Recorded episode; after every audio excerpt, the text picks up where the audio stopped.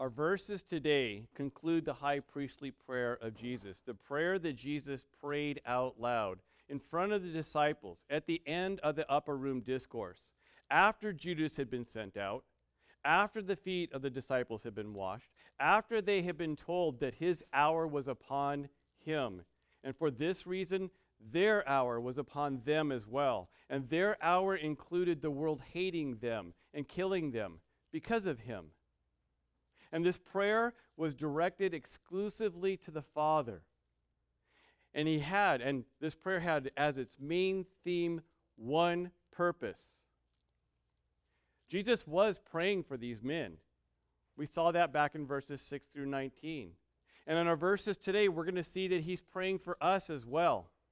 But however, the main purpose of this prayer, the one thing that he desired, and we see highlighted throughout this prayer is glory. Glory to the Father and glory to the Son. He said in verse 1 Father, the hour has come. Glorify your Son, that the Son may glorify you. And in verse 10, he said, All mine are yours, and yours are mine, and I am glorified in them. Look for glory in our verses today as well. The point that I'm trying to highlight is that our life, the one that is found in Christ, the one that Christ explains, and the one that he explains this way in verse 3 this is eternal life, that they know you, the only true God, and Jesus Christ, who you have sent. That this life is not about us.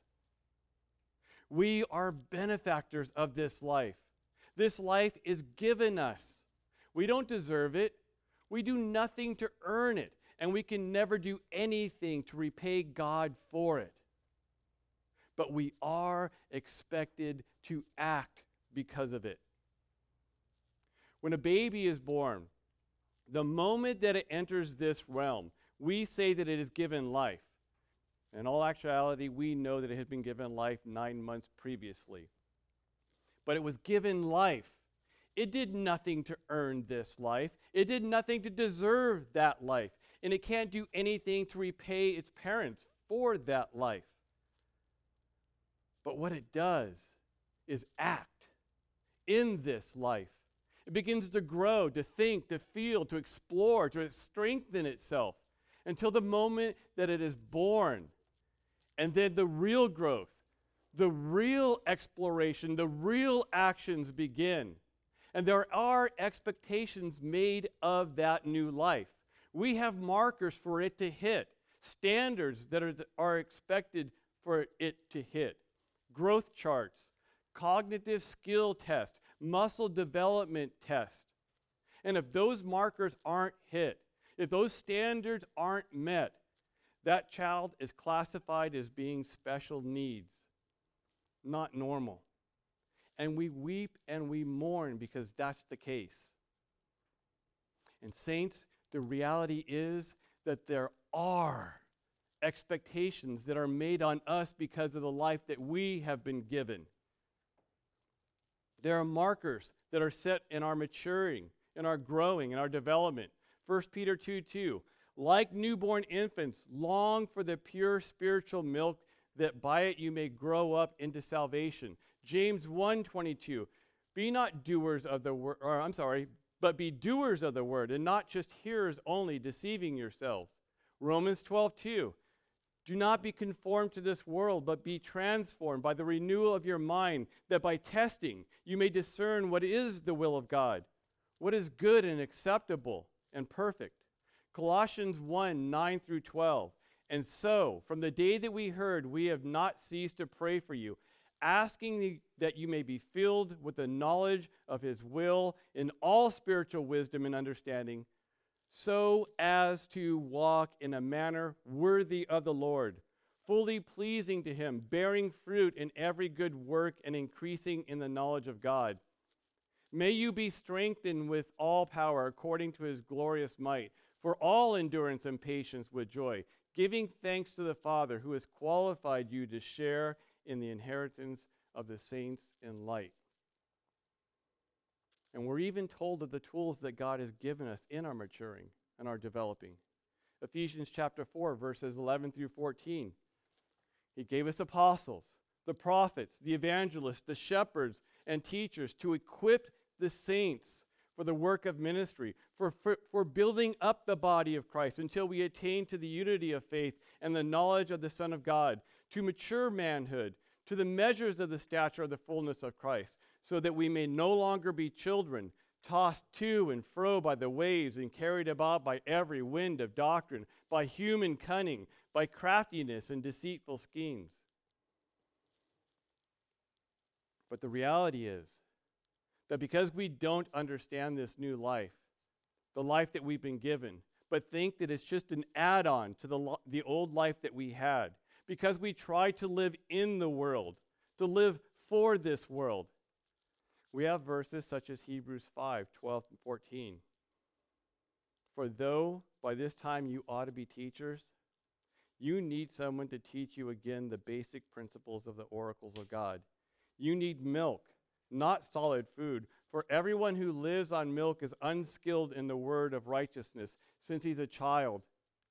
But solid food is for the mature, for those who have their powers of discernment trained by constant practice to distinguish good from evil. This was the reality of those saints in Corinth. That church that was allowing a man to live in outright sin and remain part of it because that was the loving thing to do. Paul addressed them in 1 Corinthians 3 1 through 23. He says, Brother, But I, brothers, could not address you as spiritual people, but as people of the flesh. Ouch. As infants in Christ, I fed you with milk, not solid food, for you weren't ready for it. And even now you're not ready for it, for you are still the, of the flesh.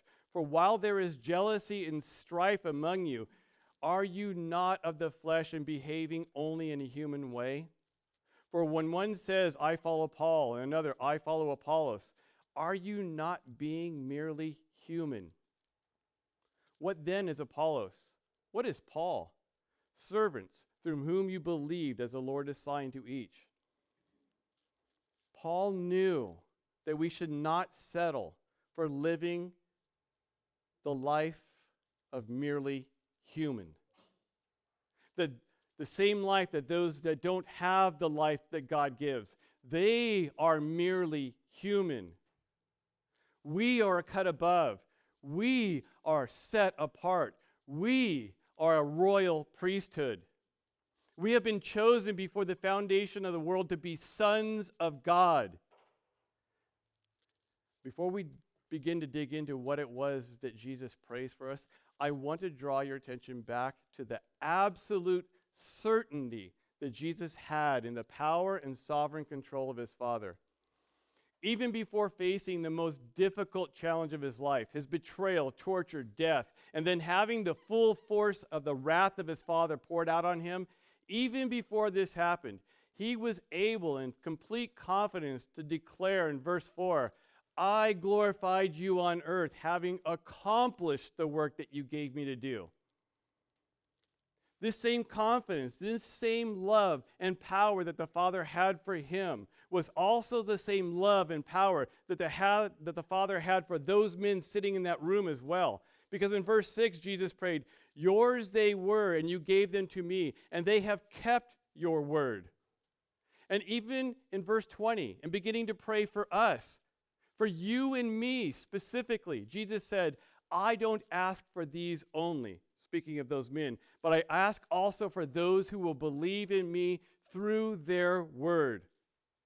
And he could only pray for us sitting here today. Pray for those within his church in this manner, with this confidence, because of the character and nature of his Holy Father. The accounts that are given to us of the actions of the disciples of the betrayal of, at the betrayal of Jesus the account of the actions of these men at the torture and humiliation of the cross, their actions, their cowardice, and unbelief as they cowered behind closed doors, locked doors, as they deserted the ministry that they had been given, those accounts are given to us not to shame those men. They are merely acting as humans. Humans that may have lived with Christ, been taught by Christ, been amazed at Christ, but the Holy Spirit had, had not yet come to live within them. And this was the reality that Jesus told them back in chapter 14 when he said, I'll ask the Father, and he will give you another helper to be with you forever, even the Spirit of truth, whom the world cannot receive because it neither sees him nor knows him. You know him, for he dwells with you, and he will be in you. But at that moment, in that upper room, that advocate, that other paraclete, he was with them. He had given them hearts to love Christ, to know that He was God. But their knowledge, their love was incomplete because He did not come inside of them yet. And for this reason, they acted completely human. And this is why we are given the testimonies of their lives prior to Acts chapter 2. Even after the resurrection of Christ, and even up to his ascension, these men were acting still merely human. They were still asking the wrong questions, and they didn't understand the meaning behind the death, burial, and resurrection of the Son of Man. But then came the indwelling of the Holy Spirit and the birth of the church. They were gathered in an upper room, and the Holy Spirit, the advocate that had been promised, the other paraclete that had been prayed for, when he came and filled those men and women with themselves, they were no longer merely human. They were transformed, they were made alive, and they were given new life. And they instantly began to act in that new life. Acts 2, verse 14. But Peter, standing with the eleven, lifted his voice and addressed them. They were no longer cowering in fear. They stood in faith and they acted in faith and they spoke. And the things that they said on, the, on that day are reflective of the new life that they have been given. Peter began addressing those that were opposed to Christ in this manner. Verses 22 through 25 of Acts 2. Men of Israel, hear these words Jesus of Nazareth, a man attested to you by God with mighty works and wonders and signs that God did through him in your midst, as you yourselves know. This Jesus, delivered up according to the definite plan and foreknowledge of God, you crucified and killed by the hands of lawless men. But God raised him up, loosening the pangs of death, because it was not possible for him to be held by it. For David said concerning this Did you catch what it was that was at the core of the message that Peter proclaimed? He began preaching the word. Now, can you see the supreme confidence of Jesus in our prayer today? The very thing that he began praying for us with. Verse back in verse 20. I don't ask for these only, but also for those who will believe in me through their word. We are sitting here today because it was the supreme will and foreordained plan of God that we would be sitting here today in belief in new life because these men, those men in the upper room, they acted in faith, the faith that they had been given by God and was now being empowered by the Spirit, who now indwelled them, no longer just coming alongside of them. And when that happened, they were no longer merely human. And we are no longer merely human. We are set apart we are a cut above. And these men, because they have been given life, new life, they acted. And their actions were the catalyst for the greatest transformation that has ever occurred on this planet the spread of the gospel of Jesus Christ. And it was the will of God, empowered by God, and even prayed over by God, that that happened.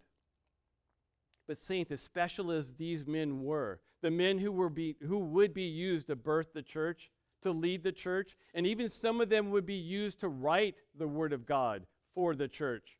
as special as these men were, those that believe in the Christ because of their words are not second class citizens. Listen to what it is that he prays for us in verse 21 that they may be all be one, just as you, Father, are in me and I in you, that they also may be in us, so that the world may believe that you have sent me.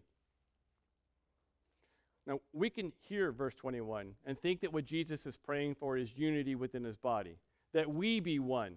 And in a sense, it is his desire that we are unified, that we are all one.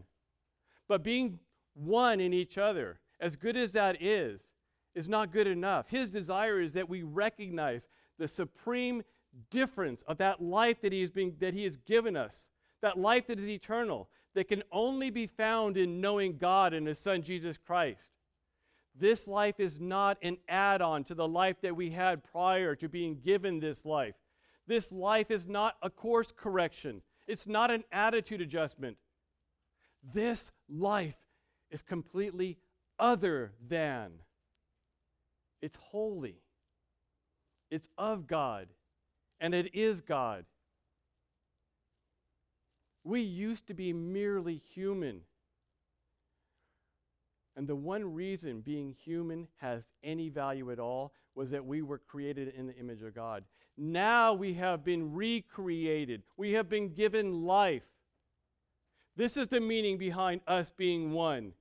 That we should recognize that we're not just one with each other, but that we are one with God. We aren't separate from Him any longer. We're no longer under his wrath. And we're no longer aliens and foreigners. We are his sons. We are his children. We are one. Just as the Father is in the Son and the Son is in the Father, we are in them. And listen to the reality of who you are in them. You are created in Christ, Ephesians 2:10. Crucified with him, Galatians 2:20. Buried with him, Colossians 2:12. Baptized into Christ and his death, Romans 6:3. You're not you're united with him in his resurrection, Romans 6:5. Seated with him in the heavenly places, Ephesians 2:6. Christ is formed in you, Galatians 4:19, and dwells in your heart, Ephesians 3:17. The church is the body of Christ, 1 Corinthians 6:15 and 12:27. Christ is in us, 2 Corinthians 13:5, and we are in him, 1 Corinthians 1:30. The church is one flesh with Christ, Ephesians 5:31 and 32. We gain Christ and are found in him, Philippians 3 8 through 9. Moreover, in Christ we're justified, Romans 8 1. Glorified, Romans 8 30. Sanctified, 1 Corinthians 1 2. Called, 1 Corinthians 1 9. Made alive, Ephesians 2 5. Created anew, 2 Corinthians 5 17. Adopted, Galatians 3 26. Elected, Ephesians 1 4 through 5. This is the life that we have been given. This life this eternal life is not an add on to our old life, to the human, merely human life. This is life, eternal life.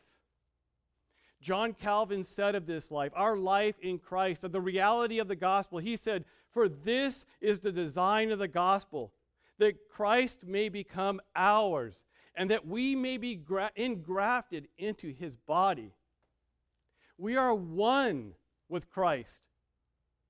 If you have been redeemed, if you've had your heart regenerated, if your eyes have been unblinded, if your ears have been unstopped, if you've been given the ability to recognize your treason against God, your need for a Savior, if you have been given the ability to recognize Jesus as that Savior and have run to Him, then this is the life that you have that has been given to you. It's yours. Not someday, it is yours now. But you may be sitting there scoffing. smugly thinking to yourself, I don't need life. I have life. Because I am all that. That really I'm not a sinner. Thinking that I am a good person. And if this is you, be warned that that life that you have now, the meager existence that you have, even though there is good within it, happiness found within it, even though you've been given a degree of peace, of pleasure, you know that this is not life. It can't be because it's full of pain and hurt and death. Right alongside that brilliance of that sunrise, the majesty of those mountains, in the same moment that you wonder at them and love the life that you have, there are animals and people that are dying, hurting, being cruelly treated maybe even by you. And you know that all the money in the world, all the free sex, all the wild parties, all of these things will not remove this reality of the sin and the lack that's in your life. That vast gulf that remains between you and the God that created you. Ask Kurt Cobain, or Robin Williams, or Jim Carrey.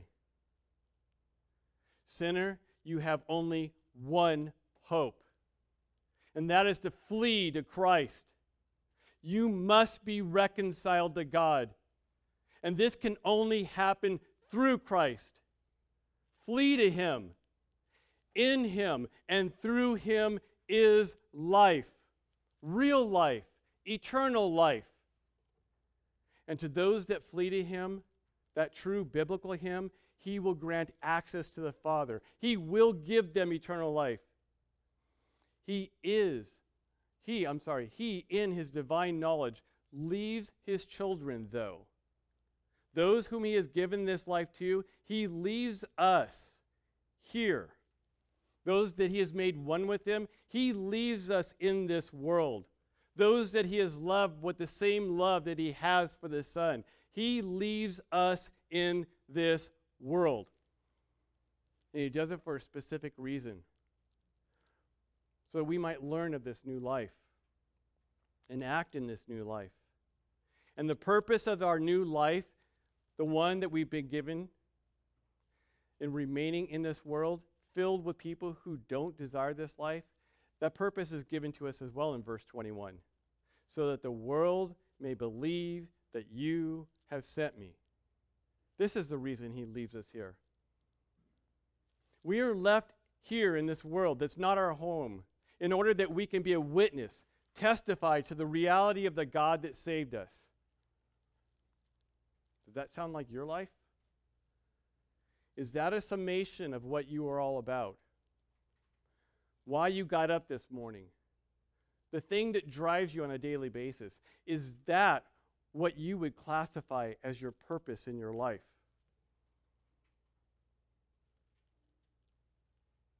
This is the third time in this prayer that Jesus has said, so that, or in order that, when he said in verse 21.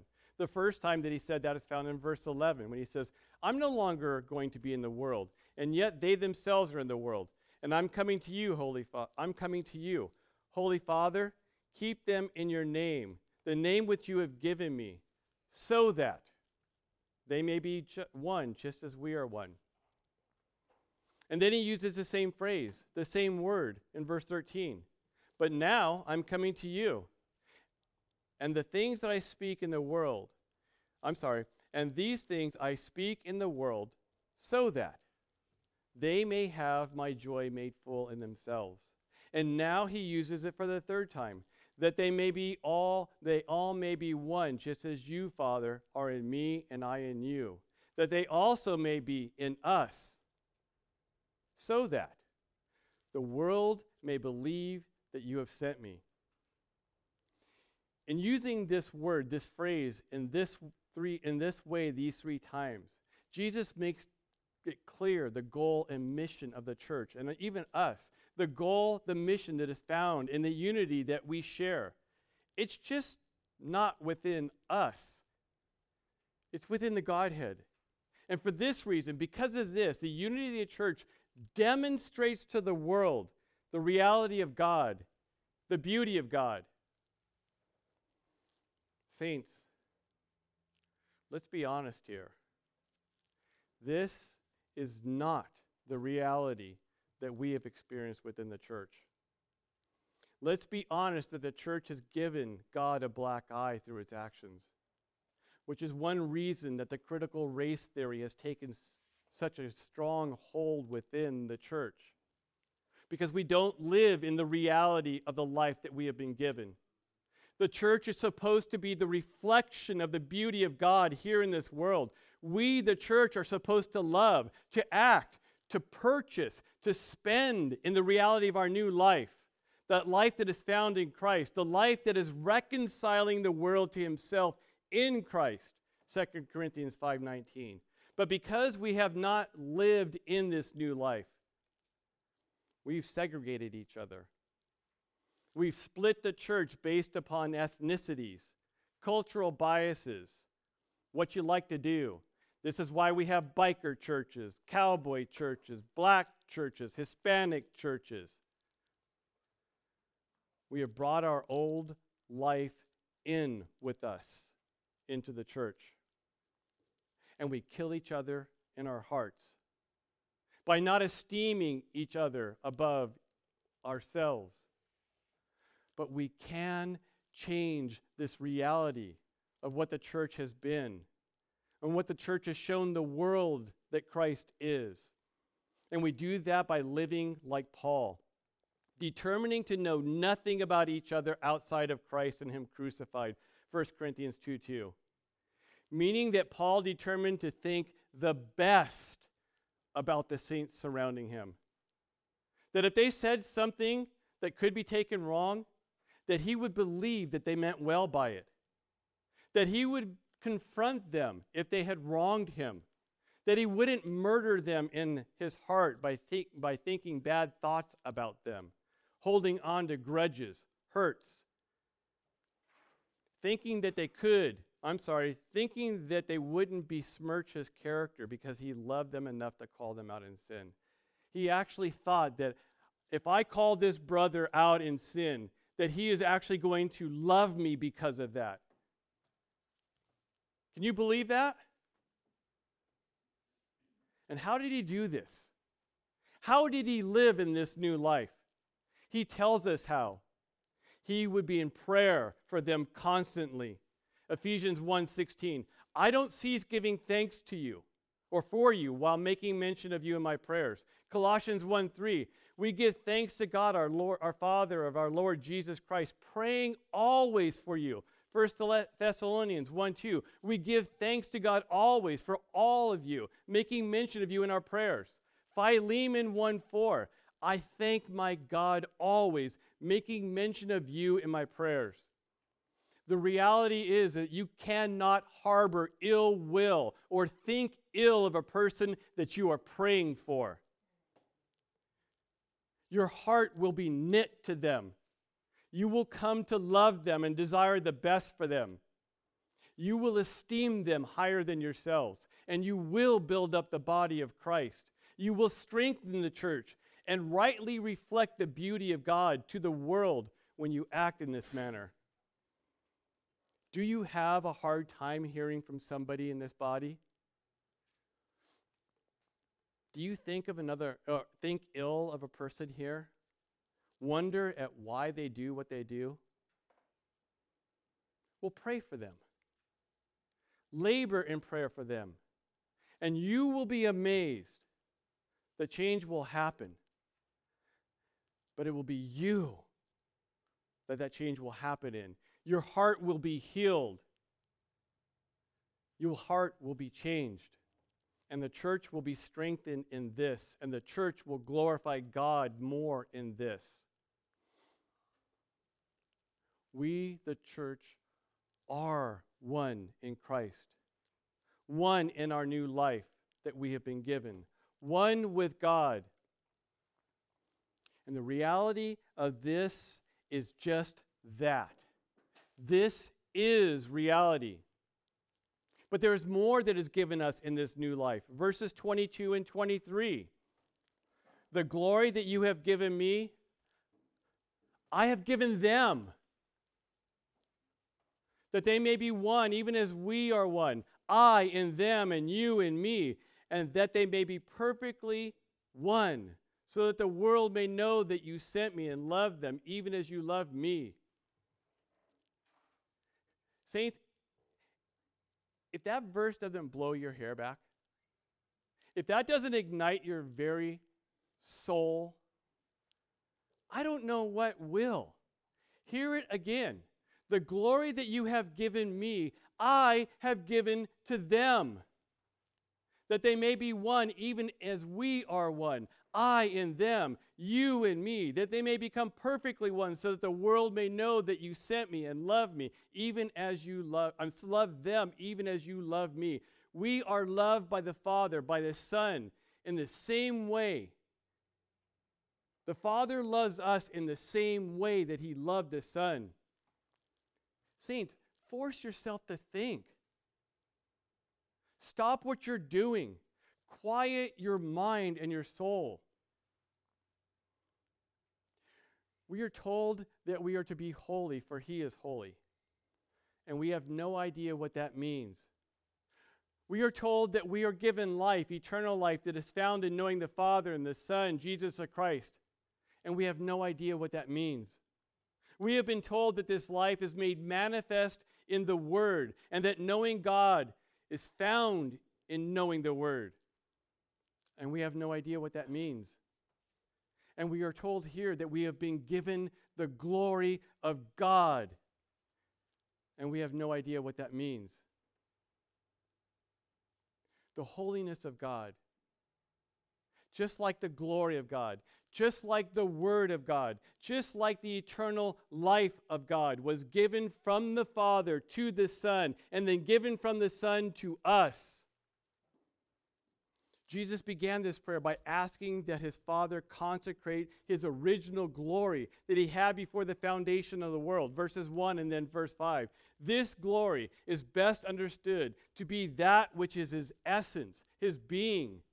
His glory is his name that he, the Son, has taken upon himself eight times throughout this gospel. This glory is the same glory that he had from eternity past, the same glory that Isaiah spoke of in chapter 6 of the book of Isaiah, when he said, In the year that King Uzziah died, I saw the Lord sitting upon the throne, high and lifted up, and the train of his robe filled the temple. Above him stood the seraphim. Each had six wings. With two he covered his face, and with two he covered his feet, and with two he flew. And one called to another and said, Holy, holy, holy is Yahweh, the host of the whole earth. And the whole earth is full of his glory. And the foundations of the thresholds shook at the voice of him who called, and the house was filled with smoke.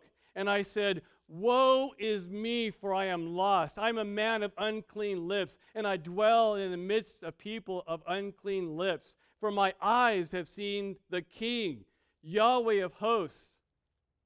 And one of the seraphim flew to me, having in his hand a burning coal that he had taken from the tongs of the altar. And he touched my mouth, and he said, Behold, this has touched your lips. Your guilt has been taken away, and your sin has been atoned for. This glory does not belong to the church any more than the holiness of God belongs to us or the church, any more than the eternal life that's given to us belongs to us or the church, any more than the word belongs to us of the church. These are all God's but they are given to us. And we are found in them. And they are given to us for one purpose the glorification of God, not for us, not that we have a best life now, not that our marriage gets fixed, not that we are feel good about ourselves. These things are all ours, and they're all ours to bring glory to Him. so that the world may know that you sent me and loved them even as you loved me. Saints, once again, marvel at the reality of who you are in Christ. Marvel at the love of God for you, the life that you have been given, the glory that you have been given, the holiness in which you now live. Behold, what manner of love the Father has given unto us, that we should be called the sons of God. And so we are. And the reason why the world does not know us is that it didn't know Him. Beloved, we are God's children now, and what we will be has not yet appeared. But when we but we know, we know that when he appears we will be like him because we shall see him as he is. And everyone who hopes in himself purifies himself as he is pure. 1 John 3 1 through 3. But it's important to keep in mind that unity in and of itself is not the goal of this prayer. Jesus isn't concerned with ecumenical unity between those that call themselves a church and another church. Like minded, gospel driven churches will find unity with each other, despite minor doctrinal differences. But the goal of us being united isn't found in us, it's found in Him. That's the truth of Isaiah 6. And the truth of Isaiah 6 is truth. And the first the truth of 1 John 3 is truth. And the truth of the glory of God being ours is truth. But these truths aren't our truths for us. They are his for him. And understanding this reality, getting this reality, is the only way that we can truly grasp what, it, what is meant when Jesus prays that we become perfectly one. This is never accomplished through the SBC. This isn't accomplished through any church network. It is only accomplished in and through, and even for God. And all of this seems unreal. Me telling you, you sitting there hearing me tell you that you are holy, that God sees you as holy, that He has made you holy.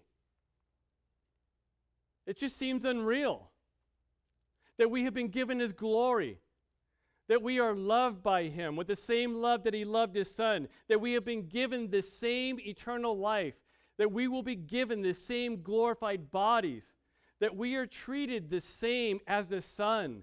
This all seems unreal. It seems almost wrong because we know ourselves. Because we know that in ourselves it is wrong. We don't deserve these things, any of these things. And so in our minds, we just content ourselves thinking that if I get to heaven, I get to be a doorman at the throne room of grace, I'm going to be happy. We know that we don't deserve to be a doorman.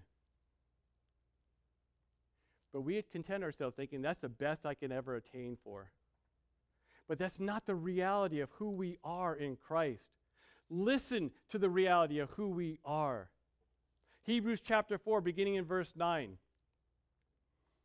So then, there remains a Sabbath rest for the people of God. For whoever has entered God's rest has also rested from his works as God did from his. It's going to take a moment to get to where we need to go. But hang on. This statement was being made against those that still had that held that we needed to observe all the Sabbath rules. And the answer to that statement, to that challenge, is this Christ is our Sabbath. And that since God rested from his work, since we are now found in him, we find our Sabbath in him. We are the ones that have entered God's rest. But then he goes on speaking about this rest in verses 11 through 13. He says, Let us therefore strive to enter that rest, so that no one may fall by the same sort of disobedience. For the word of God is living and active, sharper than any two edged sword, piercing to the division of soul and spirit, of joint and of marrow, and discerning the thoughts and intentions of the heart. And no creature is hidden from his sight, but all are naked and exposed to the eyes of him who we must give account.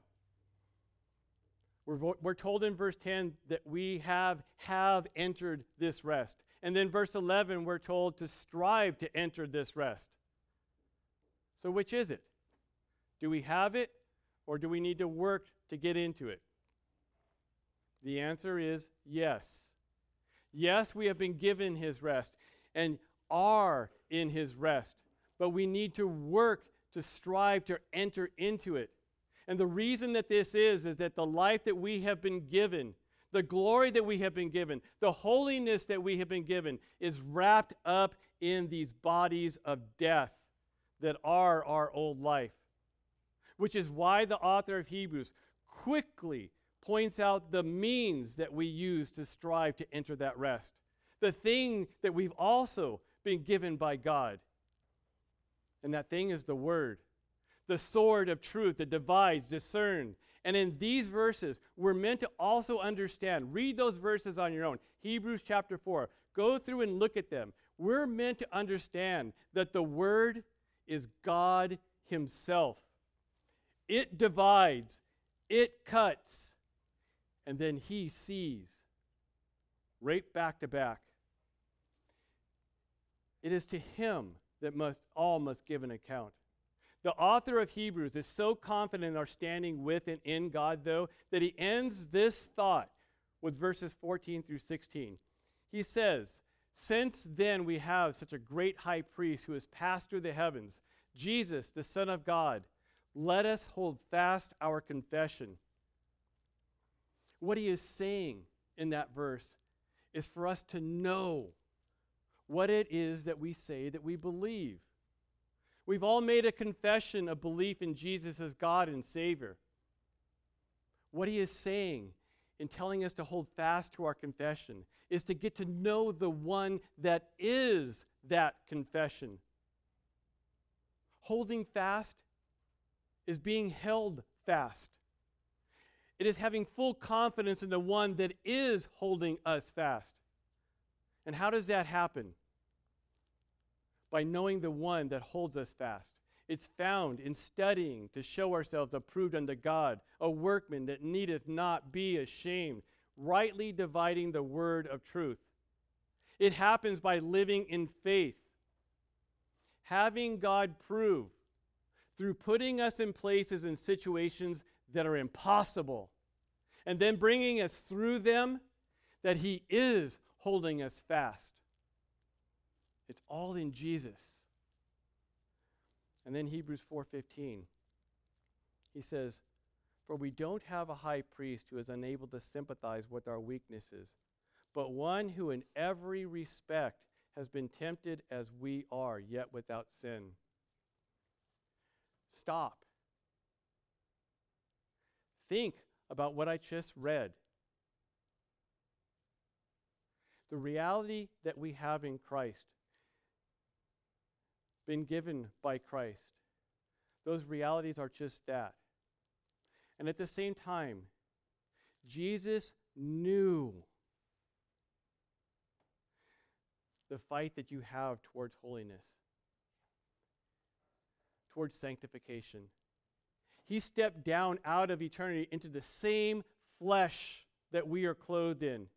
He faced the same issues that we faced the lust of the flesh, the lust of the eyes, the pride of life, and you sit there in your, in your chair saying, That's not true. He didn't face the same thing I'm facing. He was God, and that's heresy. He faced the desire to take the easy way out, to not love, to not obey. And he could have chosen at any moment in his entire life, he could have chosen to not obey, to not love his Father. This is the humanity of Jesus, and to deny that he could not have sinned is a heresy of the first order, which is why the author of Hebrews ends verse 15 in this way Yet without sin. It was the love of the Father, the glory of the Father, the holiness of the Father, the eternal life found in the Father, and obedience to the Word that kept Jesus that held him fast. Jesus could have fallen, could have chosen his own desires over obedience, just like Adam did. But Jesus knew the Father. He knew the value of him. He knew the love that is found in him. So he leaned into him, leaned on him, trusted in him. And this is the meaning for us striving to enter into his rest. And this is the means to strive for this rest. And even the rest that is found in him. That will be spoken about in verses 25 and 26 of our verses today. The emphasis is all on knowing the one that is our rest. This is why we must make the ministry of the word the central thing in our life. Why we must make knowing God the banner that flies over the entirety of our lives.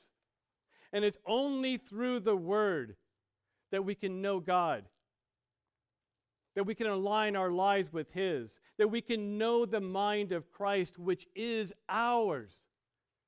And because of the reality that these things are ours now, Verse 16 of Hebrews 4 is also our reality when he says, Let us then with confidence draw near to the throne of grace that we may receive mercy and find grace to help in the time of need. We can and should boldly, with confidence, enter into the throne of grace.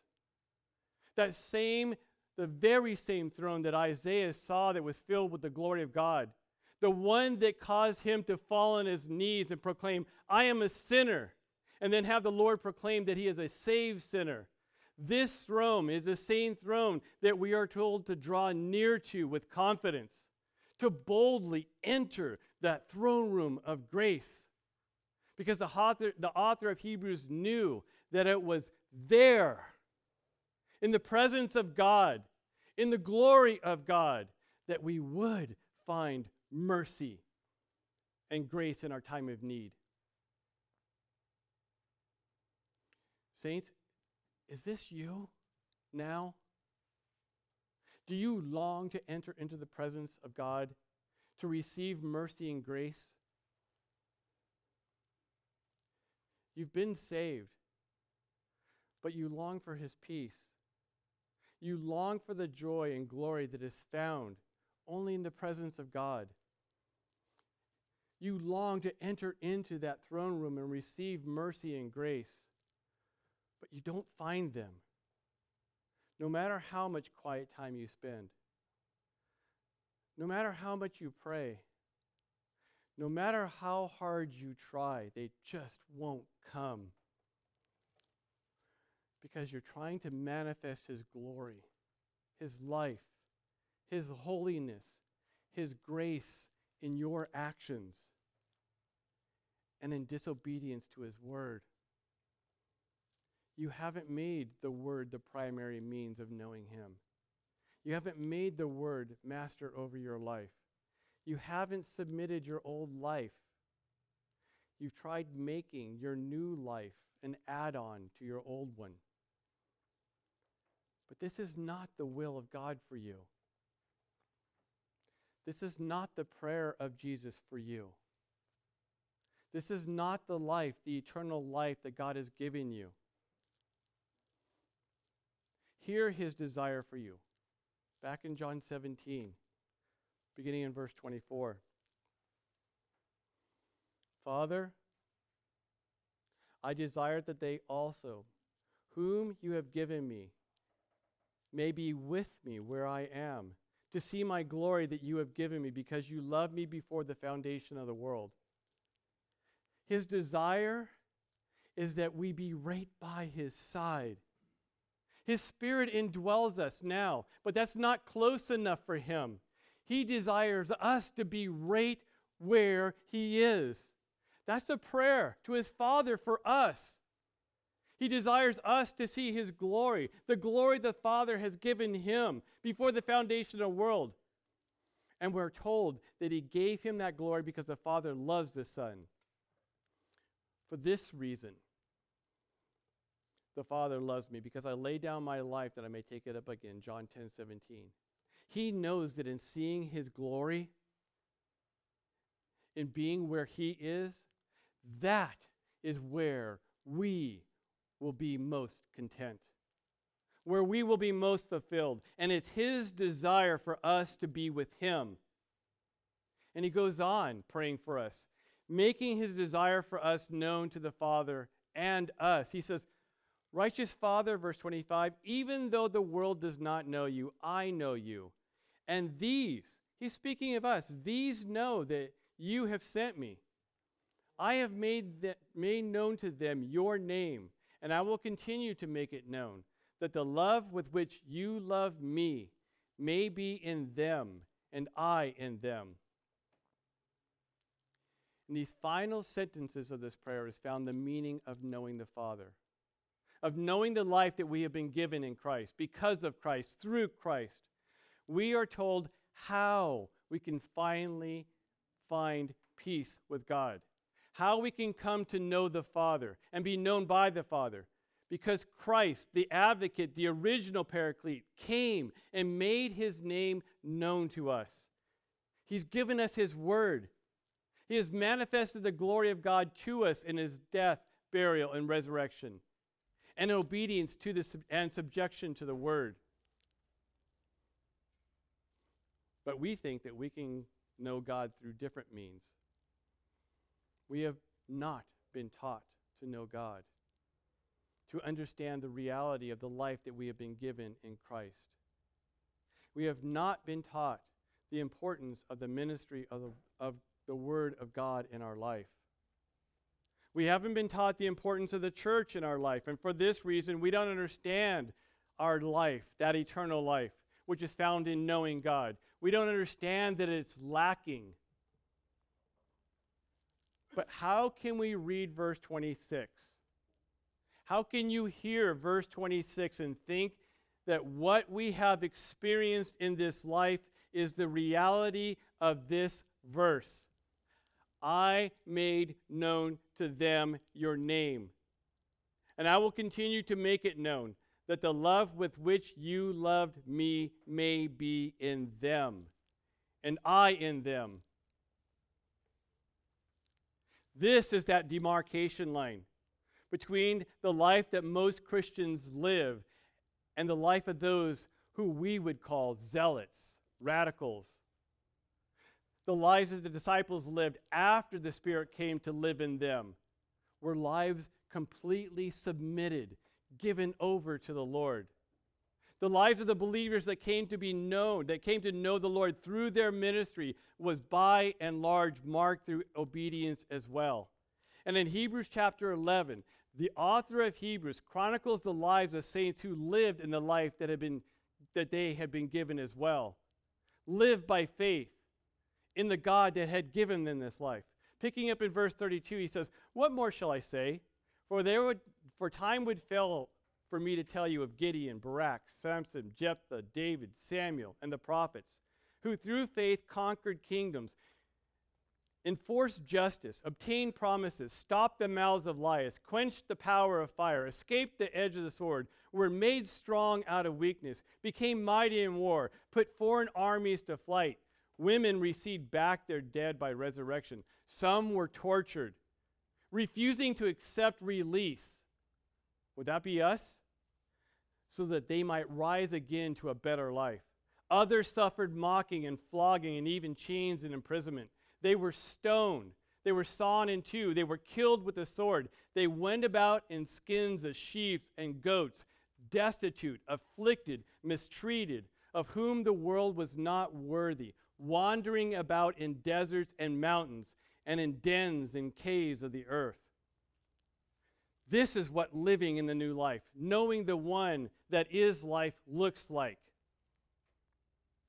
Not that you have to forsake everything and live in a monastery or commune. You live in the world, but we're not to be part of it. You recognize that the things of this world, the world system, the things that the world system esteems, that they are at enmity with God. Their politics, their religion, their idols, their toys, they are all at enmity with God. And no, this isn't a call to man up, to buck up, to create a checklist and then try and accomplish it. You must realize that just like we cannot fathom that we have the love of the Father, the same love that He loved the Son with,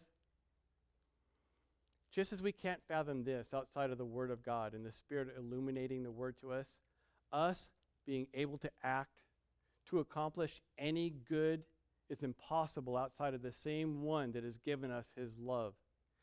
The same one that says that his love is in us. Hear the author of Hebrews once again in chapter 11.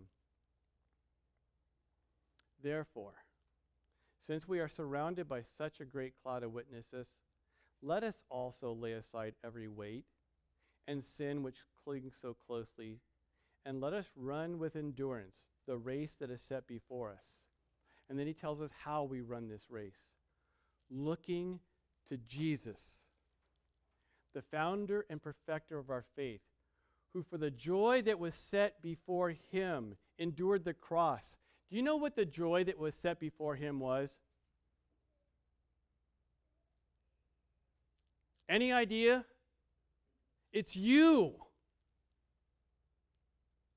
For the joy that was set before him, he endured the cross despising the shame, and is seated at the right hand of the throne of God.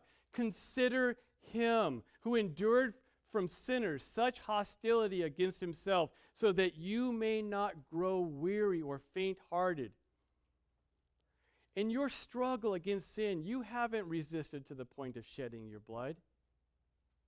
And have you forgotten the exhortation that addresses you as sons? My son, do not regard lightly the discipline of the Lord, nor be weary when reproved by him, for the Lord disciplines the one and uh, disciplines the one he loves and chastises every son whom he receives. Hebrews 12, 1 through 6. Saints, it's the desire of your Savior for you to know him, to know who you are in him. That you no longer look at yourself and label yourself based off of the pains and hurts that you have that you no longer look at yourself and label yourself off of the talent and skills that you have, but that you would know who you are in Him. You are holy. You are righteous. You are redeemed, justified, sanctified. These are the reality of who you are in Christ. And this is the life that we have been given. This is the life that is found in knowing the Father and Jesus the Christ. And this is the life that Jesus desires us to live in now, not some point in our future. Now. And as good and as amazing as all this is, as gracious as all this is, it's not the end of the grace of God for us. Because one day not long from now, you will shed these eyes of faith that you have been given. You will be loosed from this body of death that surrounds the real you. You will be set free from the sin that so easily entangles you. And on that day, you will be given a new body. The same sort of body that Jesus has a glorified body, a body without sin. And for this reason, you will no longer need eyes of faith. On that day, you will know.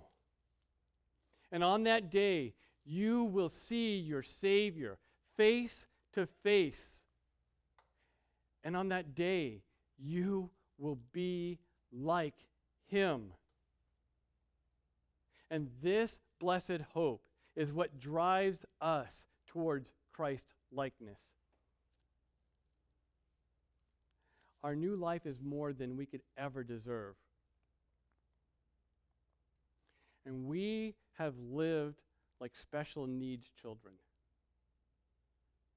Strive to know this life, to grasp the reality of who you are in Christ. And know that in that striving, because we are still in the world, that world that hates the one that saved us, because of this, we will have tribulation. But strive to know this life, because one day soon you will see this life. And knowing this life now will enable us to know this life better for all eternity as we bask in his glory. The glory that is of the Father, and the glory that is of the Son, and the glory that is given us.